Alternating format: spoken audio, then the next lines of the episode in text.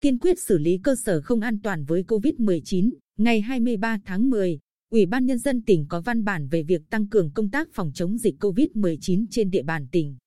Theo đó, dịch COVID-19 trên thế giới vẫn chưa giảm, nguy cơ tăng mạnh trở lại vào mùa đông. Trong nước, dù đã kiểm soát tốt dịch bệnh nhưng nếu lơ là chủ quan, dịch có thể xuất hiện trở lại.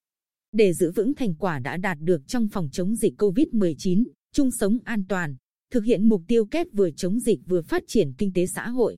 Ủy ban Nhân dân tỉnh yêu cầu sở, ban, ngành, hội đoàn thể, Ủy ban Nhân dân các huyện, thị xã, thành phố tiếp tục chỉ đạo thực hiện biện pháp phòng chống, ngăn chặn dịch xâm nhập, lây lan, không được chủ quan, nhất là cơ sở y tế, trường học, cơ sở chăm sóc người có công, bảo trợ xã hội, người đứng đầu các cơ quan, đơn vị trực tiếp chỉ đạo và chịu trách nhiệm trước Chủ tịch Ủy ban Nhân dân tỉnh trong công tác phòng chống dịch COVID-19.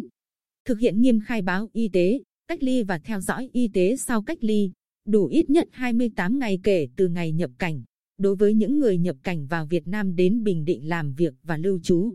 Sở Y tế tiếp tục chỉ đạo, giám sát, kiểm tra các quy định phòng chống dịch, các biện pháp bảo vệ an toàn cho cơ sở y tế, kể cả y tế tư nhân.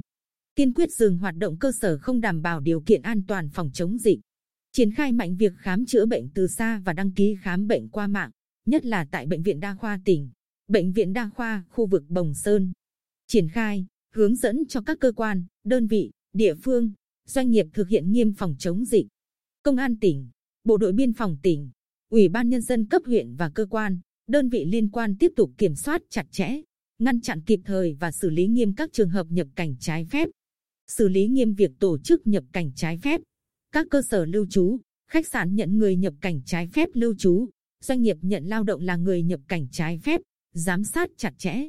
Phối hợp quản lý việc di chuyển của các đối tượng nhập cảnh vào Việt Nam đến Bình Định làm việc và lưu trú theo đúng quy định phòng chống dịch, số giáo dục và đào tạo. Sở Du lịch, Ủy ban Nhân dân cấp huyện phối hợp Sở Y tế, Sở Thông tin và Truyền thông chỉ đạo, hướng dẫn các đơn vị cơ sở, trước hết là trường học và cơ sở lưu trú, thực hiện nghiêm cập nhật trên hệ thống bản đồ chống dịch COVID-19. Kiên quyết xử lý cơ sở không đảm bảo an toàn phòng chống dịch.